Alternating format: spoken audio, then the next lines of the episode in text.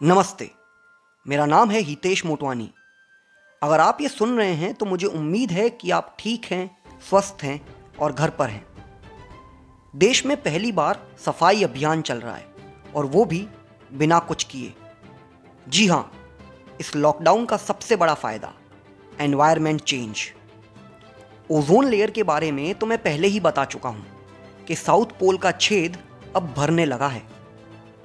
जैसा कि आप सब जानते हैं, दुनिया के सबसे ज़्यादा प्रदूषित देशों में इंडिया टॉप टेन में है। पर कुछ चीज़ों में टॉप करना अच्छा नहीं होता। मगर पिछले दो हफ्तों में जो बदलाव आया है, वो जान के आप भी मेरी तरह खुश हो जाएँगे। समुंदर में अब बड़ी मछलियाँ ऊपर दिखने लगी हैं। सरफेस पोल्यूशन चला गया है तो अब वो बाहर निकल रहे हैं। बहुत साल बाद दिखा है ऐसा। वेनिस के कैनाल्स में स्वॉन्स और डॉल्फिन्स वापस आ गए हैं। कहीं कहीं तो समुंदर में ब्लू वेल दिखने लगी है। सो ब्यूटीफुल आसमान इतना साफ़ है कि कुछ दिनों से हिमाचल के पहाड़ पंजाब से दिख रहे हैं। वाओ अब हम फिर से कह सकते हैं कि आसमान में इतने तारे दिख रहे हैं कि गिन नहीं सकते।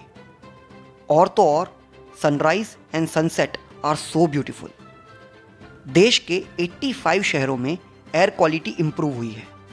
अब खुल के सांस लो। दिल्ली का पॉल्यूशन तो सब जानते हैं, पर इंडिया गेट अब दूर से दिखने लगा है। दिल्ली अब मिनिमम एयर पॉल्यूशन सिटीज़ में से एक है। एयर क्वालिटी इंडेक्स के हिसाब से Delhi is now in a good category total 39 more cities are in good category traffic ना होने से level of nitrogen oxide has dropped 45 percentage in Pune and 50 percentage in Ahmedabad Delhi में यमुना नदी साफ़ होने लगी है। वही यमुना नदी, जिसका पानी काला और जाग से भरा हुआ बताया गया था कुछ महीने पहले। लॉकडाउन से सबसे अच्छी खबर जो मुझे मिली वो ये कि यूपी के वाराणसी और कानपुर शहर में गंगा नदी के पानी की क्वालिटी इम्प्रूव हुई है।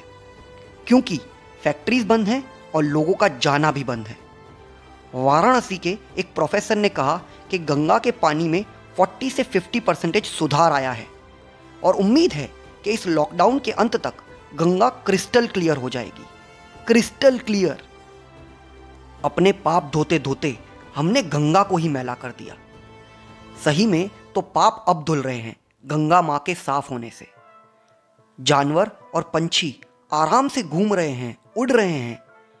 प्रकृति का खेल देखिए, जो पहले कैद में थे, अब वो आज़ाद हैं, और जो आज़ाद थे, वो अब कैद में हैं।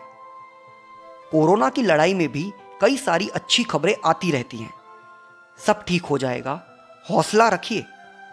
आप उज्जवल भविष्य में इन्वेस्ट कर रहे हैं, वो भी सिर्फ़ घर पर रहकर। बधाई हो। I started loving this lockdown यार कुछ दिन और कंटिन्यू करें। मैं तो मोदी जी से रिक्वेस्ट करने वाला हूँ कि साल में मिनिमम एक हफ़्ता ऐसा लॉकडाउन रखें। उससे देश के मौसम में जो बदलाव आएगा, वो होगा असली विकास। आज तेरवा दिन पूरा हुआ, बाकी आठ वी आर ऑलमोस्ट देयर खुद को, देश को और घर को साफ़ रखिए, पर फ़िलहाल घर पर रहिए। अगर आपको भी ये बातें जान के अच्छा लगा तो लोगों को बताइए। शुक्रिया।